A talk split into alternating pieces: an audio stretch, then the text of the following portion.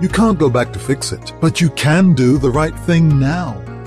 Sometimes we look at our past mistakes and feel there's no way we can make good based on our history. But it is possible if you make choices geared towards growth and work at giving yourself permission to have a few weaknesses. Don't focus on all the things you cannot do in order to decide where you want to be in life. You can accept yourself as you are right now. From that point, work at growing a little every day. There's no time machine to take you back to correct screw ups you might have made, but you have today, right now, this moment. You can make the correction now, and from this point forward, try to do the right thing. No one is able to master a skill without first making a few mistakes and maybe even looking a little foolish. And remember, just because you didn't succeed in a particular activity, that does not make you a failure for life.